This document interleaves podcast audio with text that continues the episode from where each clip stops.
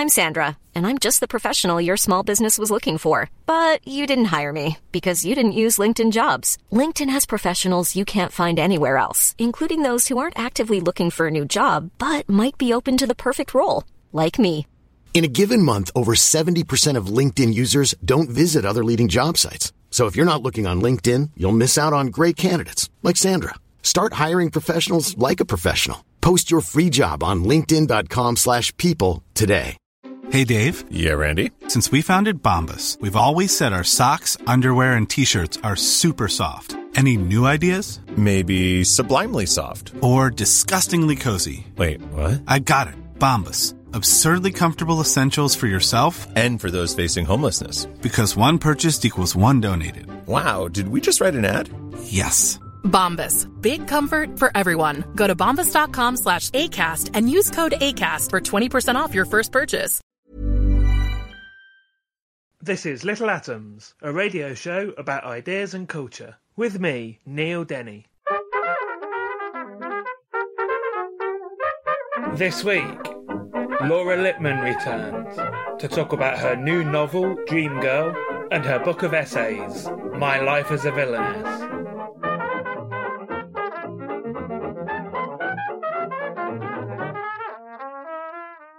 Laura Lippman's novels have won many crime fiction prizes, including the Edgar, Anthony, and Agatha Awards. Sunburn, her second consecutive novel to win the E. Dunnett Award at Crime Fest, was also nominated for the CWA Gold Dagger Award and was a Waterstones Book of the Month. Her most recent novel, Lady in the Lake, featured in numerous Best of the Year lists and was followed by the publication of her first collection of essays, My Life as a Villainess, which, if we've got time at the end of today's interview, we're going to talk about. But in the main, we're going to be talking about Laura's latest book, Dream Girl. Laura, welcome back to Little Atoms. Hey, it's nice to talk to you. I'm sorry it's not face to face, but one day again, maybe it shall. Tell us, first of all, how you would describe Dream Girl. I would describe Dream Girl as a very conscious homage to Stephen King's Misery, in that it not only has crime fiction, which all the elements of crime fiction in which I've been working all these years, but I think it is the first book I've written that has a sense of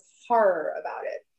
This feeling that things can't possibly be what they seem, and that the main character is in a dire predicament from which it seems very unlikely he could emerge unscathed. So I just want to talk a bit more about this one having horror elements then, because I mean, this is obviously a departure, but more specifically, the last few books that you've written have each been very consciously different from the last. And I want to talk about, first of all, I guess, why, why you wanted to do that, but also then, yeah, let's talk a bit more about working in elements of the horror genre as well. To begin with the idea that the books have been very different from book to book, with which I agree, that was always my goal. Even when I was working within a series context, and I wrote 12 books about the same character, Tess Monahan, I was very determined I was never going to write the same book twice. There are a lot of crime writers I admire who had very long careers. And I, I'm not going to name names because it's rude and unkind, but some of these writers would basically write the same book more than once. And you say, well, I read this one before, same kind of overall story. And I've always wanted not to repeat myself. It's the only way I can keep going. So for many years, I was writing these standalones that if they shared anything, it was that they had been inspired by real life events. And going back to 2015, so I guess we're talking about the mid teens of the 21st century, I began thinking more and more about taking my writing to a place where I would be addressing the books that made me a writer, the books that I fell in love with, the books that were highly influential, which is an interesting thing to do because it's my contention that the books that influence us are the books we read when we're very young and kind of not critical. They're the books we read as teens and maybe in our 20s. So they might not be the best books we've ever read, but these are the books that kind of creep into our brains when they're still soft and forming. And so ever since I published Wild Lake, which was to me very obviously influenced by To Kill a Mockingbird, I've been working in this vein and I've found it really rewarding and interesting. And it makes it inevitable that the books really change from book to book. So, you know, I went from Harper Lee to James Cain when I wrote Lady in the Lake, I was very consciously writing this homage to Marjorie Morningstar. And then came Dream Girl, where misery is such an obvious influence, but there were other influences. Philip Roth's Zuckerman Unbound is a very big influence on Dream Girl. And this criminally underlooked, overlooked, I guess I mean to say, this uh, unknown book called a novel called Heritage were all big influences on, on this book. And I'm still continuing to work that way. I find that in coming at my work from this context of what made me fall in love with books, what were the stories that riveted me when I was young and sponge like, it really adds a great energy. I mean, I've always found my work fun, but I do think that it's a challenge to keep making it fun. I mean, I, I really want to be conscious every day that I have this great job and I love it. I'm so lucky. But how do you keep it fun and fresh? And so that's how I've been going about it. You know, and Dream Girl in particular, I like horror. I don't read it enough and I have not read it widely. I do watch a lot of horror films and I watch them by myself for the most part because the other people in my household do not like horror. So it's very interesting to watch horror by oneself. And with Dream Girl in particular, I had just, this is the end of 2018, and I had just finished watching A Quiet Place. And I was thinking, not for the first time, about how much horror loves to deal with the idea of isolation. And it's usually very literal physical isolation. People are out in the country, their telecommunications are down, they can't get to anyone, no one knows where they are, they're off the grid. But I had this hunch that you could achieve the same thing in a congested urban setting. And I'd always wanted to try it. And after watching A Quiet Place and thinking about it, I was like, yeah, I'm ready to write a novel where someone's in a city can see people all the telecommunications work, and yet this person is still somehow very trapped and isolated. I had a hunch, and this is at the end of 2018, that people were more isolated than they really knew, that we had a lot of buzz and clutter that made our lives seem busy and full, but that that stuff could very easily fall away, and we'd find out how many true friends we actually had when push came to shove. And then, of course, what you couldn't have known is that lockdowns were going to start happening. I am not prescient. I'm the, I'm the opposite of that. I mean, I would look back through my history and say you could make money betting against my instincts on almost anything. Let's talk about uh, your protagonist, Jerry Anderson. Then you raised the specter of Philip Roth, and, and Gerry Anderson is clearly one of these, you know, late middle-aged, white, big beasts of American literature. Right. Yeah.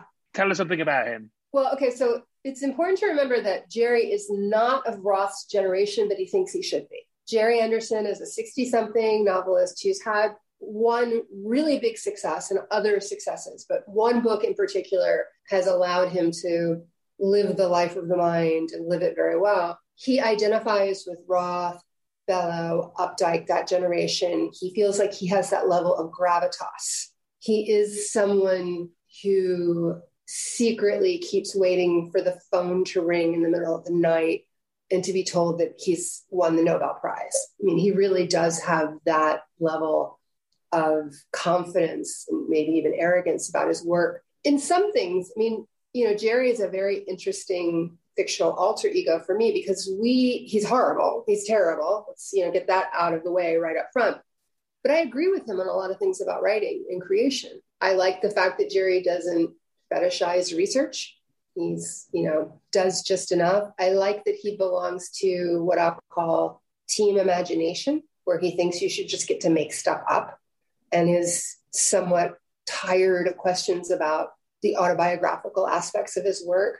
I had a lot of different writers on my mind when I was creating Jerry, but uh, while I'm in my author's note, while I'm being comical and saying that he's based on me, I'm also not entirely. There's a lot of me and Jerry. I just think I'm I think I'm more socially adept. you know, I'm someone who actually wrote out the pandemic pretty well because I did have friendships that I could pursue via text and DM and Facebook pages. I never felt lonely, not really, because as a stay at home writer, I put years in making sure that I had these communities to keep me company when I was home alone writing. So yeah, Jerry Jerry's a snob. He's very much a snob, but he is well read. He is smart. He is good at what he does. And when it comes to women, he's an absolute pig and he doesn't have a clue. He really doesn't. Like I feel like if Jerry were sitting here next to me, he would like gasp and be like, "How could you say that about me?" Because Jerry is that most dangerous person of all, and that's a person who is very vested in believing that they're good which I think is one of the most dangerous concepts that anybody can have about themselves.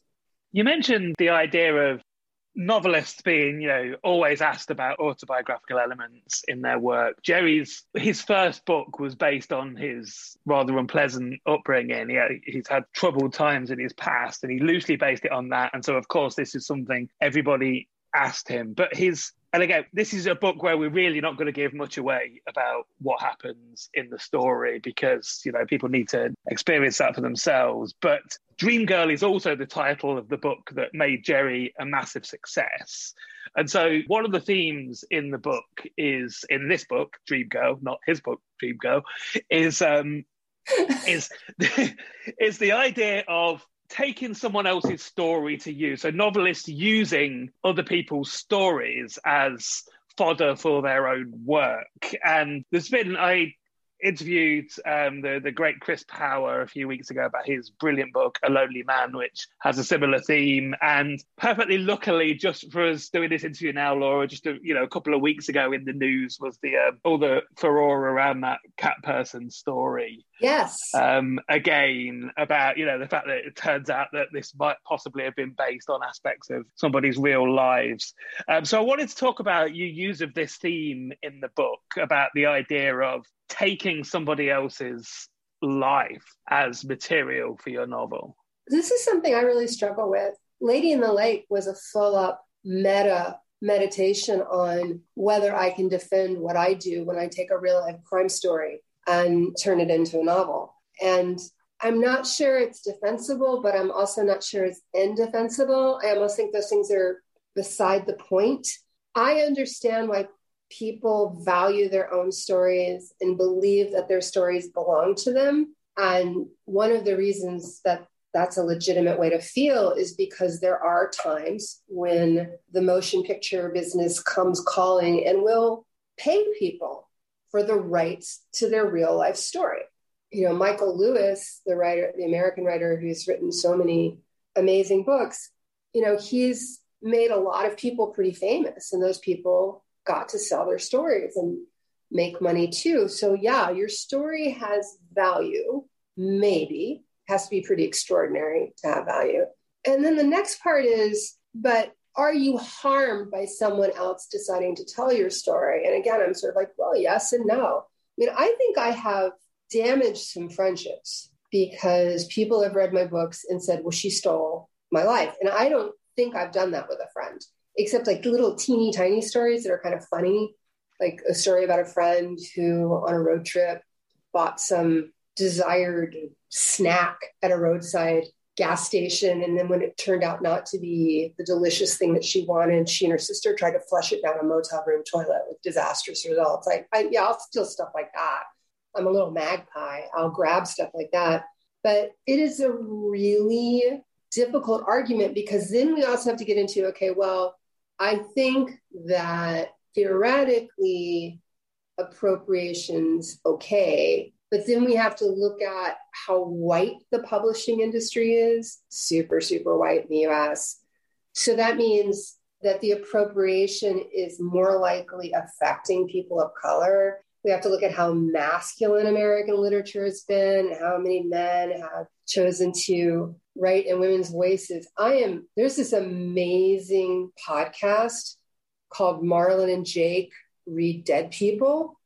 And it's oh, yes, I've, I've, listened to them all. Yeah. And they just had one episode recently where Marlon James, the amazing Booker Prize winning author, I can't believe anyone listening to this podcast would know who he is. He said that in order for men to write women, they need to read women. And his editor Jake said, Well, then in order for women to write men, do they need to read men? And he said, They already do.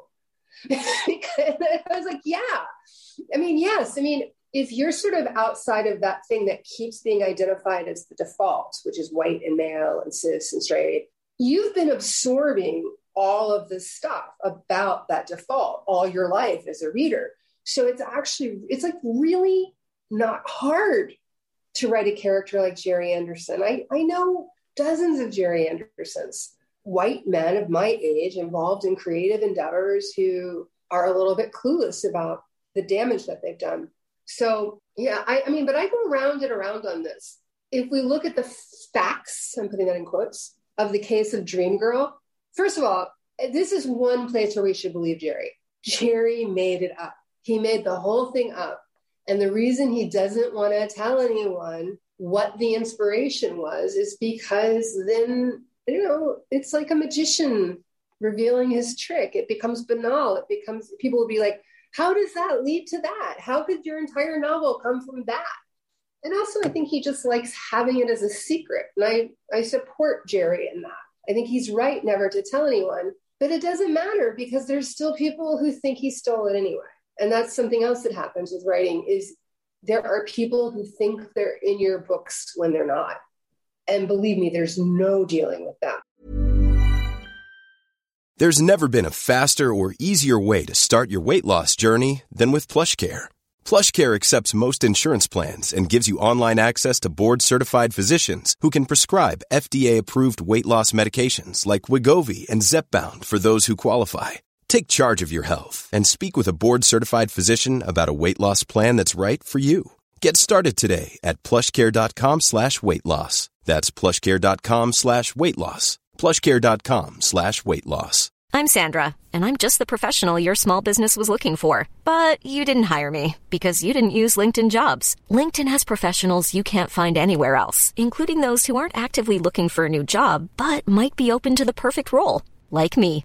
In a given month, over 70% of LinkedIn users don't visit other leading job sites. So if you're not looking on LinkedIn, you'll miss out on great candidates like Sandra. Start hiring professionals like a professional. Post your free job on linkedin.com slash people today. Hey, Dave. Yeah, Randy. Since we founded Bombas, we've always said our socks, underwear, and T-shirts are super soft. Any new ideas? Maybe sublimely soft. Or disgustingly cozy? Wait, what? I got it. Bombas. Absurdly comfortable essentials for yourself And for those facing homelessness. because one purchased equals one donated. Wow, did we just write an ad? Yes. Bombas. Big comfort for everyone. Go to bombas.com slash ACAST and use code ACAST for 20% off your first purchase.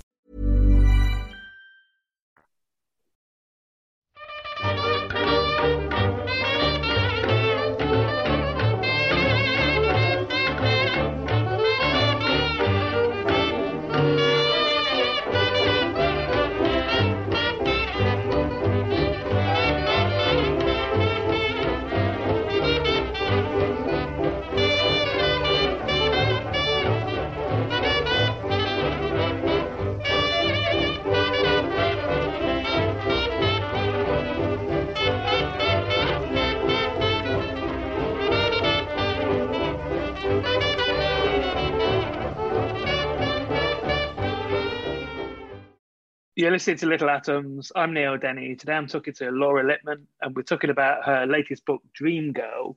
And Laura, we are going to talk about My Life as a Villainess in the second half in a little bit, but I just wanted to talk about one other aspect of Dream Girl before we move on, and that is Baltimore itself, but more specifically, the apartment. So Jerry is basically trapped in a apartment, a brand new uh, luxury apartment that he's bought recently in Baltimore. That, as you said, it looks out over the city. He can see everybody. He can communicate, but he's basically trapped in this apartment. And so, I wanted to talk about how you look at. I guess the gentrification of Baltimore, the influx of people from other places that are becoming, you know, from New York or whatever to a place which is obviously cheaper to live or, you know, was cheaper to live. Tell us something about what's happening to Baltimore and, and how you approach that in the novel. I have to say, right? Well, in, in the novel, I send in my series character to Tess Monahan to be my mouthpiece. Mm-hmm. And she expresses my conflicting ideas about this pretty perfectly, which is on the one hand, glad for the taxes, glad for people who can pay more taxes, support public institutions like the schools. So there are upsides to gentrification, some. But at the same time, you know, where are the jobs? Where are the things that make the city livable for people who aren't rich? And Baltimore has had a really tough run going back to Freddie Gray, the man who died in police custody, which led to riots before, well, it was after the Black Lives Matters movement started in Ferguson, but before the things that happened last year. I love Baltimore so much. You know, I've you know been taking these daily walks and uploading photos on Twitter. Everyone always begins "Good morning, Baltimore," which is a reference to the song from Hairspray. And on the course of my walk, every morning, there's a part of it that takes me past a Ritz Carlton residence, and then a few blocks away, oh look, there's a dead rat. I never go out in the morning. I, I walk really early right before sunrises. I don't remember the last time that I didn't see people who were clearly homeless sleeping outdoors. It's a really naughty situation. And I guess my hope, my somewhat Pollyanna ish hope, is that for people who are moving to Baltimore, discovering Baltimore, people who have income and jobs, I just really want them to engage with the whole city. I want them to love it wholeheartedly. The city's, and this is, there's a passing reference to this in, in Dream Girl. The city was, I don't know if this continues to be true, it was a big magnet for millennials before the pandemic because it was the least expensive city on the East Coast, Northeast coast of the United States, you know, relative to a place like New York, Boston, Philadelphia, DC. Baltimore was a bargain. And my neighborhood was flooded with young people who didn't even necessarily work in the city, but they wanted to be close to the restaurants and the bars. And that's interesting. More and more, it's just my hope that, and I, and I do have young neighbors who are there for the bars and the restaurants, but are also good neighbors and are part of the community. One of the things that really was heartbreaking about the pandemic is we lost our street festival, which is about to celebrate its 10th year you know, my neighbors had created this amazing institution. I mean, the reason my kid goes to public school is because other parents, when my kid was a baby, were working to make our public schools good by volunteering more and by raising money. So to say it again, gentrification is is not all bad. I mean, I wouldn't live where I lived if it weren't for gentrification. I live in a row home that was almost certainly the home of a dock worker in the early 20th century. It's not even really supposed to be still standing. But I hope that people who are attracted to Baltimore by its low cost of living can also find something, find it in their heart to give something back to Baltimore because it is, it's a beat up place and it needs some love. Tell us about the Jerry's apartment in particular, where that came from, because it is so well realized. I mean, it's a bit of a cliche to say the, the apartment is like another character in the in the story, but it is somewhat his antagonist, not least that uh, free floating staircase. There is literally only one high rise in that neighborhood. So everyone's like, oh, you wrote about Silo Point. I'm like, I didn't write about Silo Point. I know why you say that because it's the only, I mean, to, to my neighbors, I'm like, I'm like, this is something that's wholly of my imagination. And yeah, I really, I, I love real estate, by the way. I get like daily bulletins from Zillow.com. I could look at real estate all day, every day. I love to find really ugly things and put them up on Twitter. But I know a lot about Baltimore real estate because I'm so fascinated by it and I know a lot about real estate in general. And I really did want to design this apartment that was at once beautiful, but kind of sterile and felt almost kind of malevolent. And it's kind of there in the sentence one, chapter one. Jerry Anderson's new apartment is a topsy turvy affair. And it is kind of backwards. And to me, that actually seemed like really classic that you would buy a duplex apartment in Baltimore and the floating staircase would be kind of wrong. You sort of ass backwards, where it's like, no, it should be going up into light. It shouldn't be going down into the darkness. So I had a lot of fun designing that apartment, but it, it is completely a figment of my imagination. Let's talk about writing about yourself then. So you published the year before this My Life as a Villainess, a book of essays. So what was it what was it like to take yourself as your subject? It was pretty terrifying and I'm still surprised that I did it. And I, I'm still not sure why I did it because it broke a very long streak of managing to have a public persona that felt very approachable because I am and very personable. And yet there wasn't really a lot of information about me out in the world, you know, other than what had appeared in newspaper profiles. I, I had kept a lot of stuff to myself. And on my website for a long time in the facts section, it was like the only personal question I would answer is I'm not a natural blonde, you know, stuff like that. And all of a sudden, I'm writing about my age, I'm writing about, I've never been secretive about my age. I think it's silly to be secretive about your age. If anything, I think you should nudge the number up so people tell you how fabulous you look. But writing about being an older mom, which is where this all kind of got started. And, you know, literally, I was drinking. I was tipsy on wine when I proposed to an editor at the website Longreads that I should write about being an older mom. And what then sort of got me excited about it was something I should have known and maybe I did know, but I guess I'd forgotten is that in the highly specific, one discovers the universal. I thought my story about becoming a mom at 51, who was because of the nature of my work and the work of my daughter's father, doing so much of this alone. I thought this was so unusual I, was like, this is like a freak show. I'm a freak. Let me tell the story of just how weird my life is. But when that essay was published shortly before Mother's Day in 2019, the next day at school drop off, like every mom who talked to me was like, oh my God. I, and, and it didn't matter if they were stay at home moms, if they were young, if they were old. And eventually I even got email from women who were exactly my age who had had their children as late in life as I had. So that was really interesting to me the essay got so many hits and Longreads that I was sort of had this open invitation to you want to write about something, we'll let you write about something. The next thing I wrote about, which I still kind of can't believe I wrote about this, I did feel that I was exposing myself quite a bit by writing an essay called The Whole 60, which was basically a confessional about 40 plus years of dieting and how I finally gave it up and how hard it was. And all the ways I was screwed up about food and body image and all the ways I was trying to undo it. I'm still really surprised that I put that out in the world, except having put it out in the world, I found a lot of those struggles a lot easier.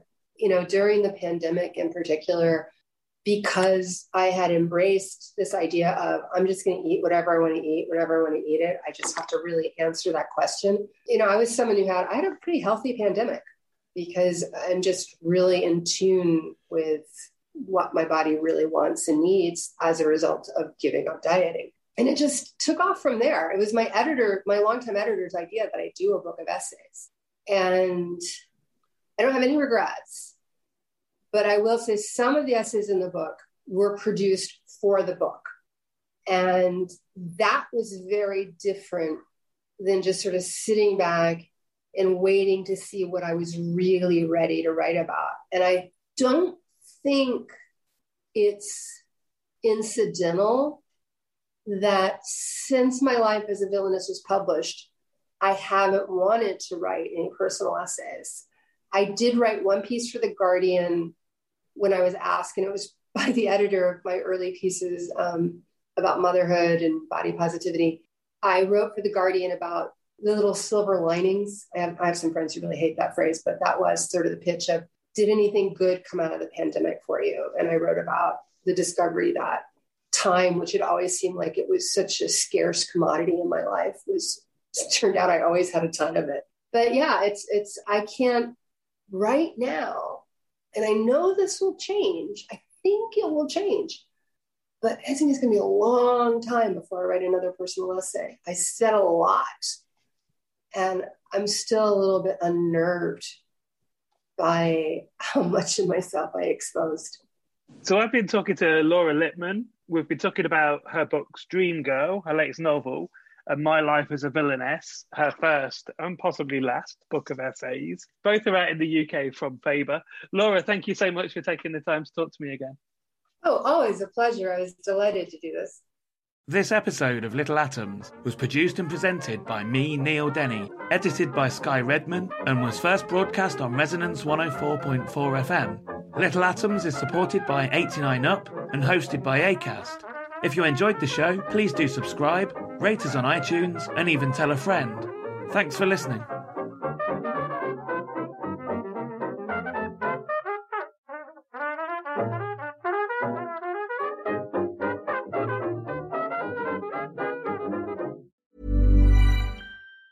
Hey, it's Danny Pellegrino from Everything Iconic. Ready to upgrade your style game without blowing your budget? Check out Quince. They've got all the good stuff shirts and polos, activewear, and fine leather goods, all at 50 to 80% less than other high end brands. And the best part? They're all about safe, ethical, and responsible manufacturing. Get that luxury vibe without the luxury price tag. Hit up quince.com slash upgrade for free shipping and 365 day returns on your next order. That's quince.com slash upgrade.